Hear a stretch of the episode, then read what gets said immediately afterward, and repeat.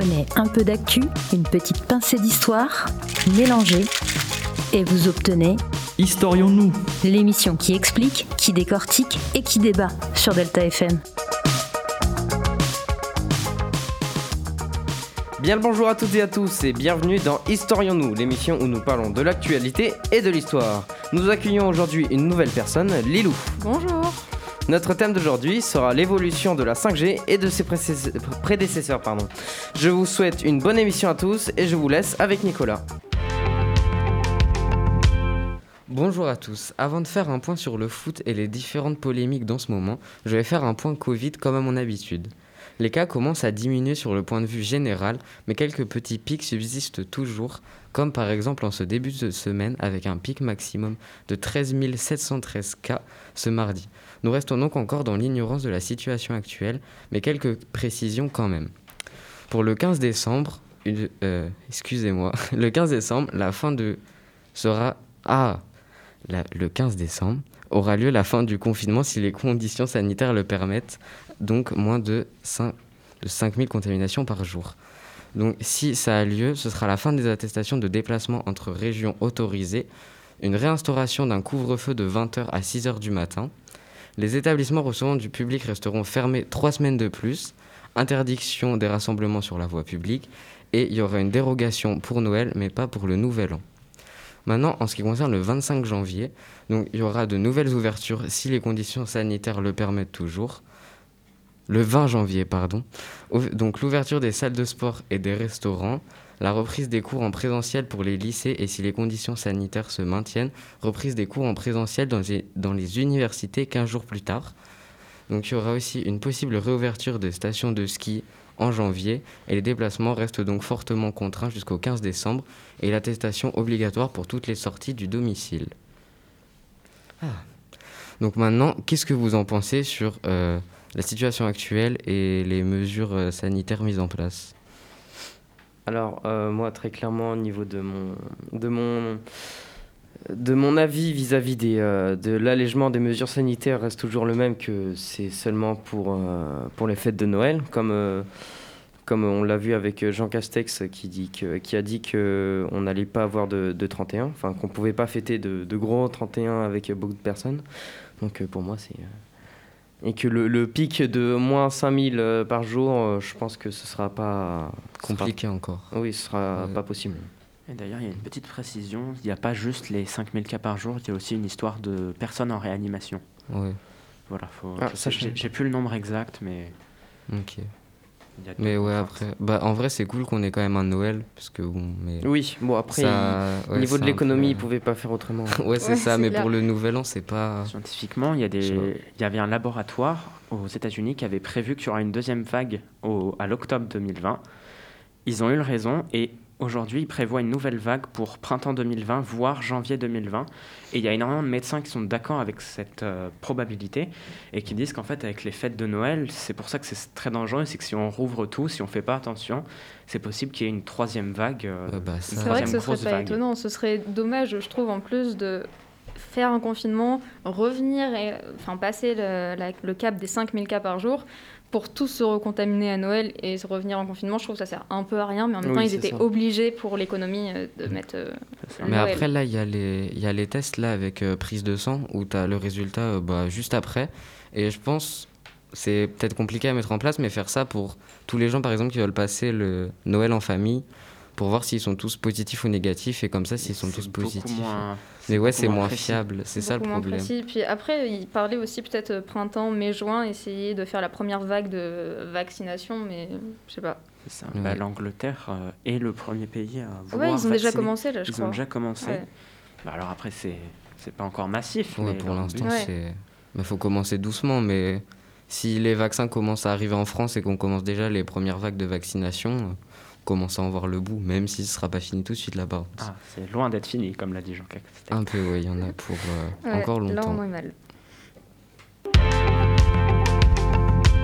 Ok, maintenant on va parler du foot. La légende du football Diego Maradona est mort le mercredi 25 novembre 2020 à l'âge de 60 ans d'une crise cardiaque.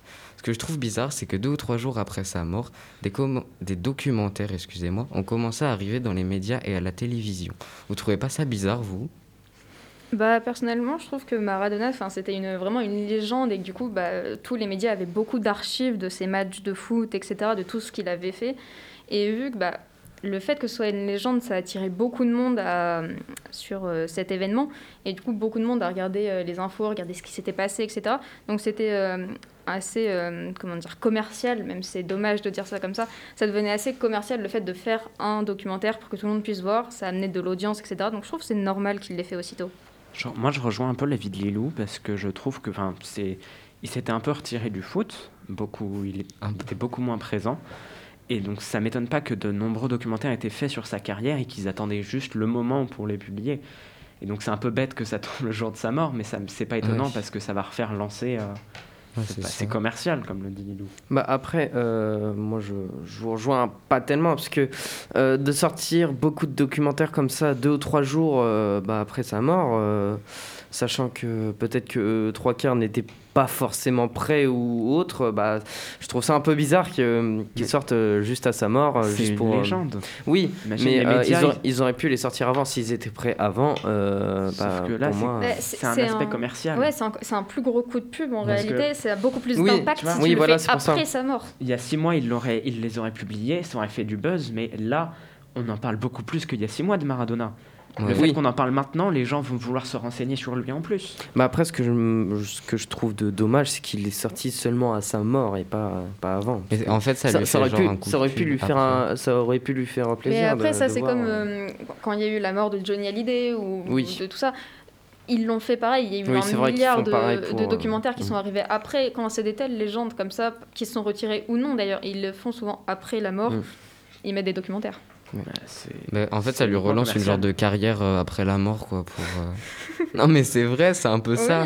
Ouais, mais coup, euh, c'est bête de se dire que bah, pour, tous ces documentaires sur lui qui sont sortis deux ou trois jours, c'est uniquement. Enfin, pour- d'après mon- pour moi, ce serait uniquement un but commercial. C'est bête de se dire ça. En fait, Bah- il gagne du public à partir du moment où il est mort. C'est ça. En gros, c'est. Bah, C'est dommage, mais c'est c'est un c'est peu la, l'ironie c'est du peu sort, la mais- réalité. hein. pour vous dire, moi je le connaissais pas avant. Donc, Ouais, mais toi, Non, toi, mais- toi, t'es un cas, toi, quand même. bon, vous en avez peut-être entendu parler, mais récemment, je n'ai pas le jour exact, excusez-moi, il y a un match de football. Ce match était particulier, le terrain était aux couleurs des LGBT. Revenons maintenant sur une scène particulière. Après un joli but marqué par le joueur Vardy évoluant actuellement dans le club de Leicester, le célèbre joueur tacle un poteau de corner à l'effigie de ce drapeau, ce qui fait polémique sur les réseaux. Rapidement, de nombreux internautes lui ont prêté de mauvaises intentions alors qu'il n'en est rien. Tout d'abord, on peut voir Jamie Vardy sur d'autres images remettre tant bien que mal le poteau de corner en place. En outre, si sa joie est à ce point démesurée, c'est parce qu'il est un supporter de longue date de Sheffield Wednesday, même si je comprends que son acte pouvait porter à confusion. Qu'en pensez-vous? Alors moi, euh, si, euh, comme tu l'as dit auparavant, euh, s'il y avait des, des photos de lui en train de- d'essayer de, de remettre le drapeau, je pense plus que c'est, euh, c'était par le coup de la, de la joie qu'il a fait ça, pas Ouais, euh, Est-ce que c'est totalement justifiable? Pour Parce moi, que dans d'autres... Vas-y. Vas-y, Vas-y. je te laisse parler, je t'ai coupé. Ok. Donc, dans d'autres matchs, quand les joueurs taclent un poteau, ils se prennent quand même un carton jaune. hein. Dans tous les matchs, euh, il y a ça.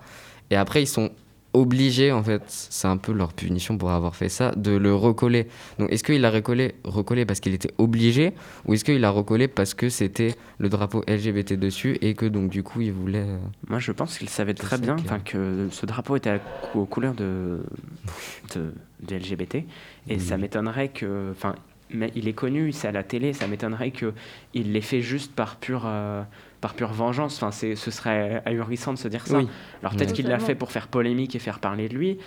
Il y a plein de possibilités. Peut-être qu'il l'a fait parce qu'il est juste content et qu'il a oublié qu'il y avait ce, ce drapeau d'affiché et que du coup il s'en veut. Mais il y a plein de possibilités. Mais ça m'étonnerait qu'il l'ait fait juste parce qu'il il est contre les LGBT. Ouais, c'est ça. Mais je pense que c'était plus pour faire polémique et un coup de pub. Parce que là, j'ai regardé après, euh, tu sais, sur les sites là, qui vendent les maillots des joueurs.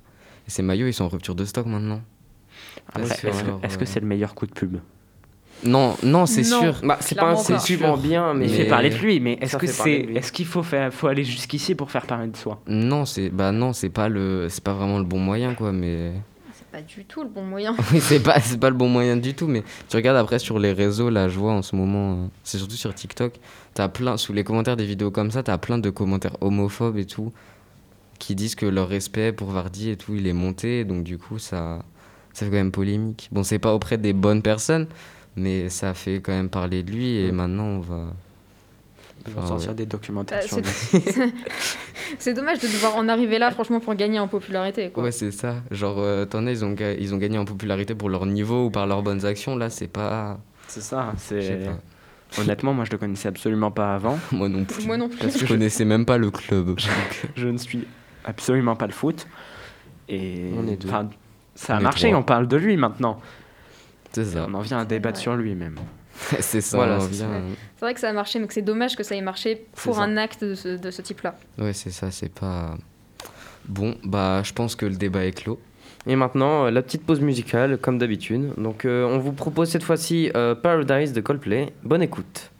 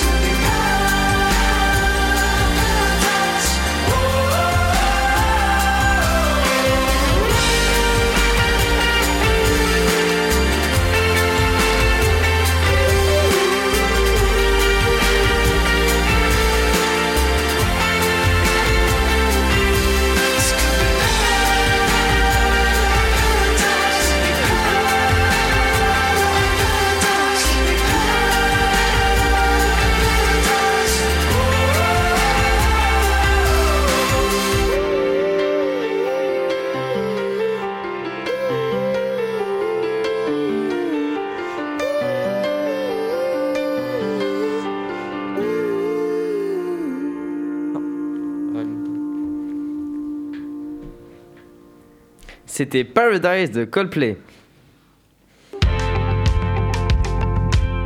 Maintenant, laissez-moi introduire le thème is- d'histoire d'aujourd'hui, la 5G. Donc la 5G, c'est quoi? Eh bien, pour vous la faire bref, c'est tout comme la 5G, mais, en, mais 4 ans après et en mieux. Donc, euh, c'est-à-dire un débit comparable à la fibre, une latence quasi nulle et une ultra connectivité. Maintenant, je laisse la parole à Paul et Lilou pour leur point histoire.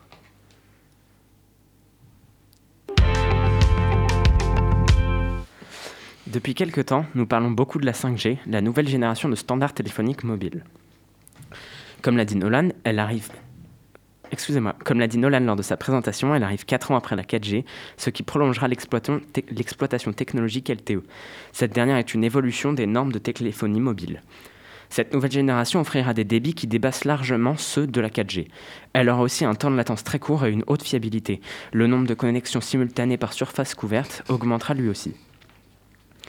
La 5G vise à supporter jusqu'à 1 million d'objets mobiles au kilomètre carré. Cela représente environ 10 fois plus que la 4G. Une fois déployée, elle devrait permettre des débits de télécommunications mobiles de plusieurs gigabits de données par seconde. C'est à peu près 1000 fois plus que les réseaux employés en 2010 et jusqu'à 100 fois plus rapide que la 4G initiale. Certaines personnes estiment que la 5G est une technologie clé car elle aura des débits potentiels répondant à la demande croissante de données. Cette demande est due, comme on le sait tous, à l'essor des téléphones mobiles et des objets connectés au réseau. Cette technologie devrait faire apparaître des réseaux électriques intelligents, ce qui contribuera à l'essor des villes intelligentes. Mais c'est quoi les villes intelligentes? Les villes intelligentes sont aussi nommées sous le terme de villes connectées, de cybervilles ou communautés électriques.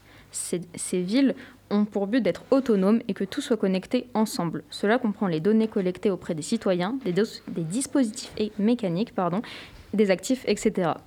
Ces données seraient traitées et analysées pour surveiller et gérer les systèmes de circulation et de transport, les centrales électriques, les réseaux d'approvisionnement en eau, la gestion des déchets, les systèmes d'information, les écoles ou encore les hôpitaux. Revenons euh, à nos moutons. Concrètement, à quoi nous servira la 5G, euh, la 5G pardon? Oui, je m'égare. Nous pourrions faire une émission entière consacrée à ces villes car leur fonctionnement est assez intéressant. Mais bon, revenons à la 5G. Elle pourrait aussi développer le système d'image 3D ou holographique, l'exploration des données, la, gestion du big data et du tout Internet. Ce dernier est nommé avec l'expression Internet of Everything, qui évoque un monde où les ordinateurs et, et périphériques communiqueront tous entre eux. Les jeux interactifs et multijoueurs complexes, la traduction automatique et assistée instantanée, ou encore le contrôle commande à distance dans la télémédecine, l'automobilisation industrielle ou le domaine des véhicules autonomes devraient aussi en profiter. Mais dis-moi Paul, tout le monde est d'accord vis-à-vis de ça? D'autres personnes participent à des mouvements de contestation au sein d'associations scientifiques qui s'opposent à cette technologie. Ils le font au nom de la lutte contre le réchauffement climatique et de ses effets po- possibles sur la santé et la biodiversité, mais aussi car il y a une, une absence de démocratie quant à son déploiement et à ses objectifs.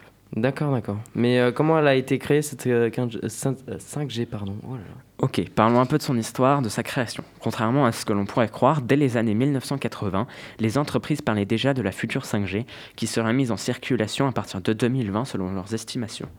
En Chine, c'est le géant de la téléphonie mobile Huawei qui a le monopole sur ce domaine et depuis 2015, ils se sont associés avec Ericsson pour, euh, pour les tests. Ils sont effectués par China Mobile, le plus grand opérateur de téléphonie au monde en nombre d'abonnements. Mais même si c'est depuis les années 1980 que les entreprises commencent à évoquer la 5G, ce n'est vraiment que dans les six dernières années que tout s'est joué. Pour le moment, nous allons parler que des années 2014 à 2017. Nous approfondirons ces trois dernières années tout à l'heure. C'est en octobre 2014 que le premier gros test est effectué. C'est le géant chinois qui les effectuera avec l'opérateur japonais NTT Docomo. Le fabricant électronique NEC les aidera également. Ces tests seront les premiers et ont eu pour but de tester à grande échelle le réseau 5G. Ils ont utilisé pour cela la technologie MIMO massif sur la ville de Chengdu. Le MIMO massif, c'est quoi ça? Le MIMO massif est une technologie émergente pour les nouveaux systèmes de communication. Elle est basée sur l'usage de centaines d'antennes interférant entre elles. C'est notamment une des techniques candidates pour la 5G. Pour la France, cela commencera en 2015, le 22 septembre précisément. L'ARCEP, qui gère la régulation des communications électroniques en France, autorise l'opérateur téléphonique Orange à tester des technologies 5G dans la ville de Belfort. En juillet, en juillet 2016, pardon, c'est l'Institut de recherche technologique BICOM qui est retenu par l'ARCEP pour tester la 5G à Rennes.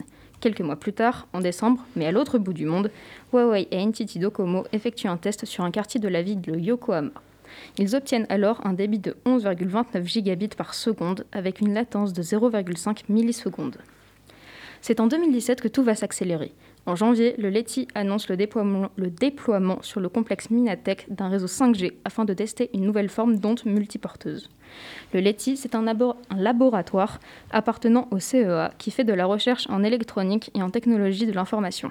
Le CEA, c'est le commissariat à énergie atomique et aux énergies alternatives. Mais Paul, il se passe quoi d'autre après? Le même mois, Orange, en partenariat avec le géant suédois Ericsson, devient le premier opérateur français à réaliser un test de la 5G. Les, résultats permettent d'atteindre un potentiel 75 fois supérieur à celui de la 4G. Cette performance est toutefois à prendre avec des réserves. En effet, les conditions optimales du laboratoire dans lequel s'est déroulé le test ne permettent pas de garantir un tel débit dans un environnement lambda. En février 2017, c'est l'opéra- l'opérateur sud-coréen KT qui fait des démonstrations de réalité virtuelle en 5G au Mobile World Congress de Barcelone. En France, le 22 juin 2017, un communiqué de l'ARCEP indique qu'elle souhaite préparer la procédure d'attribution de fréquences dans les bandes de 3,5 GHz pour l'accès fixe à l'Internet de très haut début à partir de 2018. Et la France s'engage à quoi également? Elle souhaite également s'engager dans les travaux préparatoires au lancement des réseaux mobiles 5G dans la bande des 3,4 à 3,8 GHz vers 2020. En juillet 2017, l'italien TIM signe un accord avec le gouvernement du micro-État de Saint-Marin en vue de faire passer son réseau 4G en 5G. En Chine, lors de tests 5G New Radio, Huawei atteint en, juin 2017 des débits de 6 gigabits par. Début octobre 2017, l'ARCEP autorise Free Mobile à faire des tests de technologie 5G dans, les bandes de 3,6 à 3,7 GHz dans la ville de Paris à la mi-octobre 2017. Le 29 novembre 2017, c'est la société Verizon Communication Inc. qui annonce qu'elle va déployer un service 5G dans 5 villes des États-Unis dès mi-2018. En décembre 2017, les grands acteurs concernés s'accordent sur les premières spécifications du protocole à Lisbonne suite aux essais faits par ces différents acteurs. Vous l'aurez donc compris, la 5G présente un très grand enjeu commercial et est au centre de nombreux rebondissements dans un nombre important de pays. Mais la 5G est aussi au centre de conflits géopolitiques dont les principaux acteurs sont la Chine et les États-Unis, comme je vais vous le montrer maintenant. Cette guerre technologique n'est pas nouvelle et continuera encore longtemps vu notre attention aux technologies. Pour comprendre tous les enjeux que représente la 5G et comment tout cela a commencé, je vous propose de revenir aux sources de ces conflits en revenant à l'apparition des premiers téléphones portables. En 1983, le géant américain Motorola présente le premier téléphone mobile qui est alors un objet de luxe. En 1990, les Européens inventent la norme GSM, soit la 2G. Ceci sera la, base de la révolution du portable et sera vite copié en Asie. Il, faudra, attendre l'an 2000 pour voir apparaître la 2G, la 3G pardon, qui mènera au premier smartphone. C'est en 2009 que la 4G fait son apparition et va multiplier par 50 la rapidité de transmission. Le téléphone portable connaît alors un essor considérable. Mais qui sont les entreprises derrière tout ça? Eh bien, nous avons le géant américain Apple, mais aussi l'entreprise coréenne Samsung ou encore l'entreprise Huawei du côté chinois. Ces standards technologiques étaient jusqu'ici créés et imposés par l'Occident et surtout par les États-Unis. Cela leur permettait de contrôler la plupart des communications mondiales via leurs agences de renseignement électronique, la NSA et leurs alliés des 5 Eyes, Canada, Royaume-Uni, Australie et Nouvelle-Zélande. Je pense qu'on je pense qu'on s'égare un peu là, non? Oui, en effet, revenons à la 5G. Donc cette dernière promet d'être 10 fois plus puissante que la 4G. Mais comme nous l'avons dit précédemment, l'enjeu n'est plus seulement celui de la communication rapide, mais bien de permettre l'interconnectivité des, des objets et des services. Accélérant la voie vers la télémédecine, les compteurs d'énergie autonomes, les robots industriels en réseau, villes intelligentes ou bien encore les véhicules sans conducteur. Pour la première fois, ce standard est en train d'être écrit et dominé non pas par l'Occident mais par le groupe chinois Huawei. Huawei est une entreprise privée en, symbiose avec le régime. Dans son plan Made in China 2025, le pouvoir chinois dit en effet vouloir dépasser l'Occident d'ici 2049 au plus tard. Dans les secteurs de- des batteries électriques, de l'intelligence artificielle ou encore de la fameuse 5G. Pour réaliser ce rêve chinois, vous aurez donc compris que l'acteur clé va être Huawei. Et Huawei a été créé quand déjà? Huawei a été créé en 1987 par un ex-ingénieur de l'armée populaire chinoise. L'entreprise sera très aidée par les banques de l'État. Elle va alors grossir en équipant le pays en réseau télécom civil et militaire et en portable pour les 1,3 milliard de Chinois. Et enfin, Huawei va finir par s'internationaliser. Au dernier congrès sino-russe, un accord a été passé invitant Huawei à développer la 5G en Russie. Poussée par Pékin, Huawei est aussi active en Arabie saoudite, en Turquie, en Indonésie, au Mexique, en Afrique du Sud, ainsi qu'en Europe du Sud et de l'Ouest, sans compter les réseaux 5G testés un peu partout dans le monde. En 2019, Huawei est devenu le premier groupe d'électronique mondial en termes de chiffre d'affaires, 122 milliards de dollars, devant Samsung et Apple en détenant 29% du marché mondial. Ceci est une expansion inacceptable pour Washington, question de sécurité.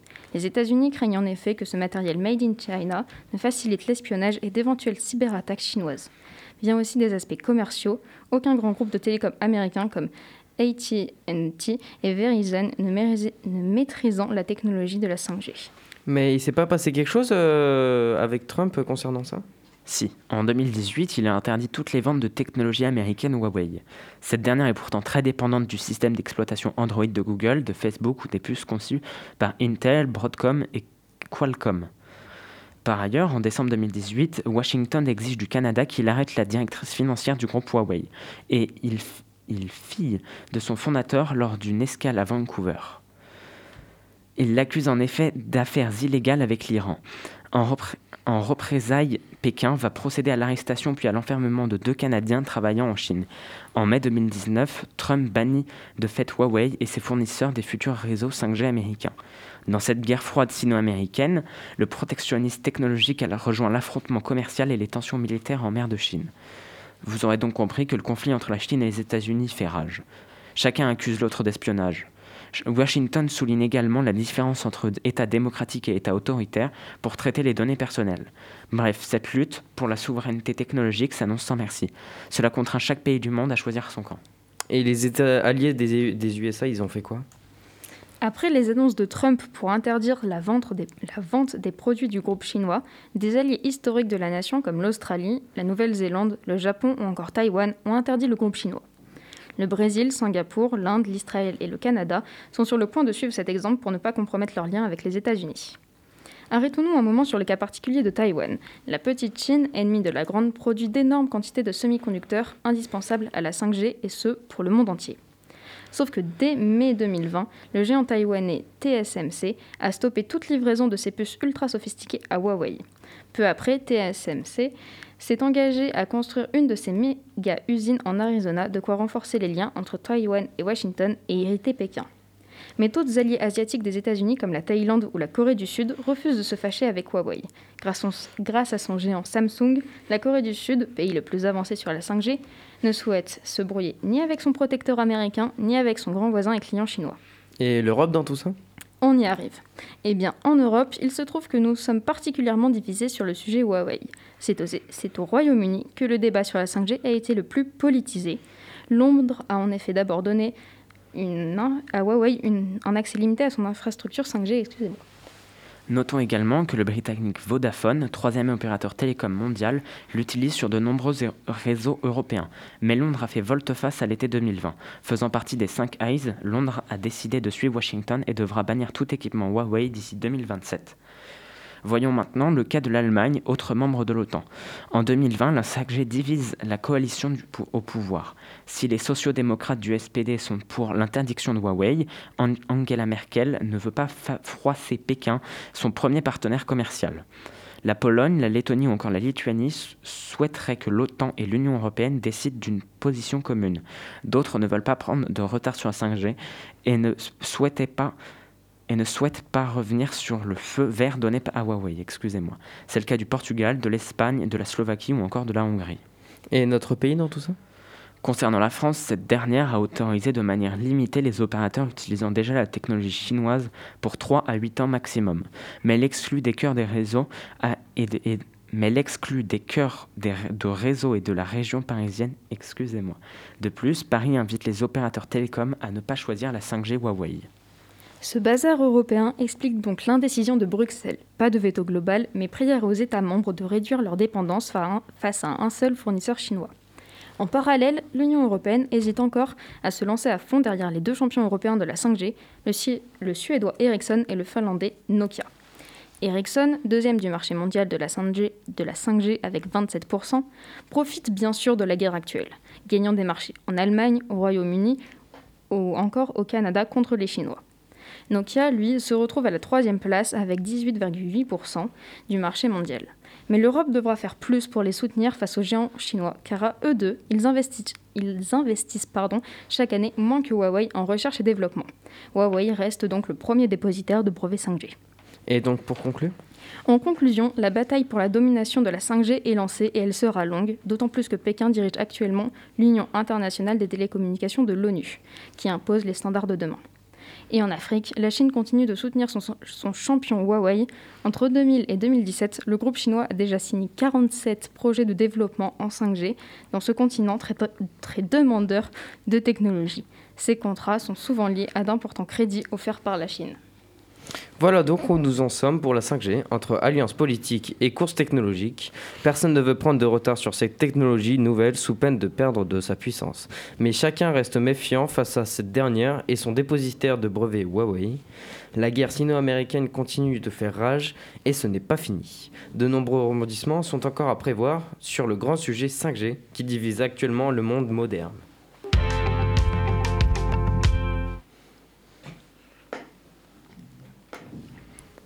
Mais parlez aussi, vous. Alors, euh, pour vous, euh, est-ce qu'il faut toujours chercher à accélérer euh, la connexion et sans fin? Wow, Moi, j'ai un avis difficile à comprendre et oui. particulier.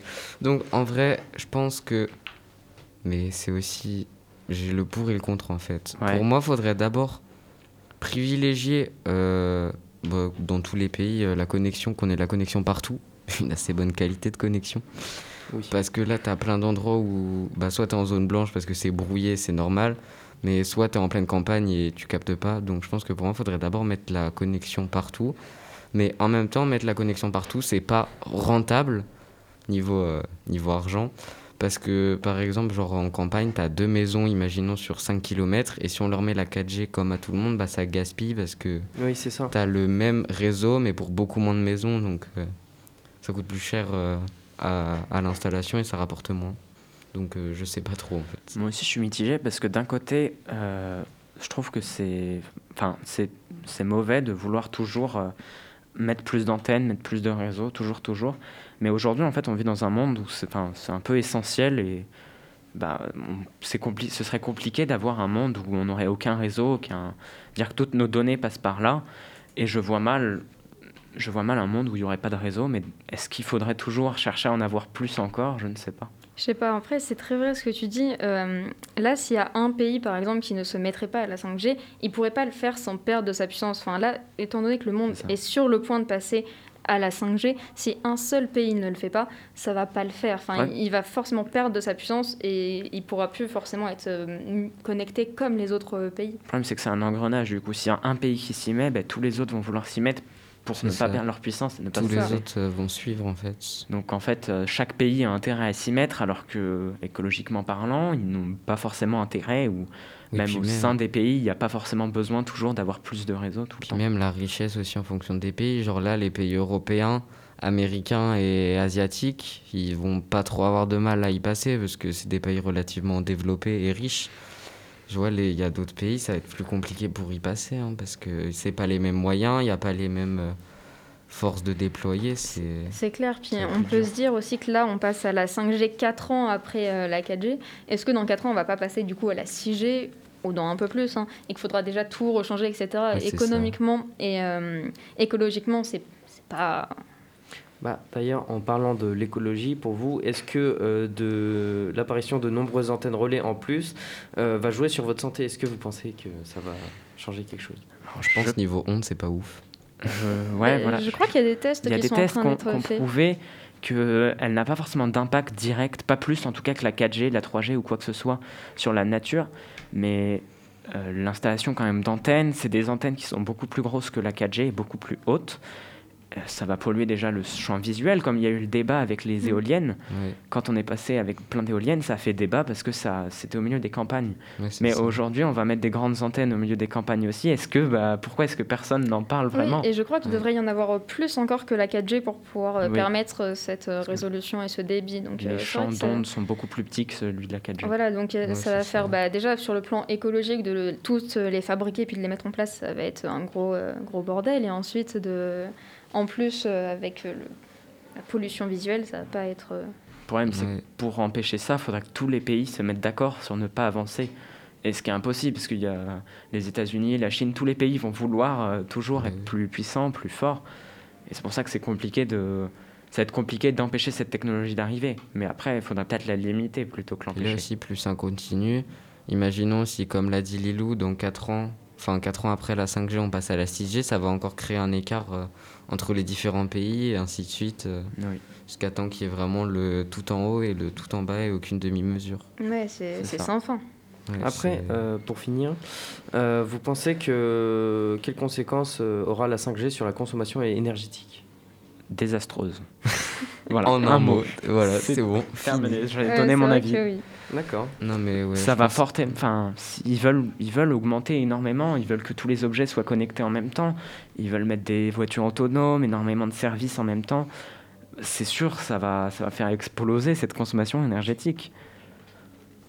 Tu vas voir, dans 10 ans, tu vas parler à quelqu'un, tu vas même pas savoir si c'est un robot ou un vrai humain.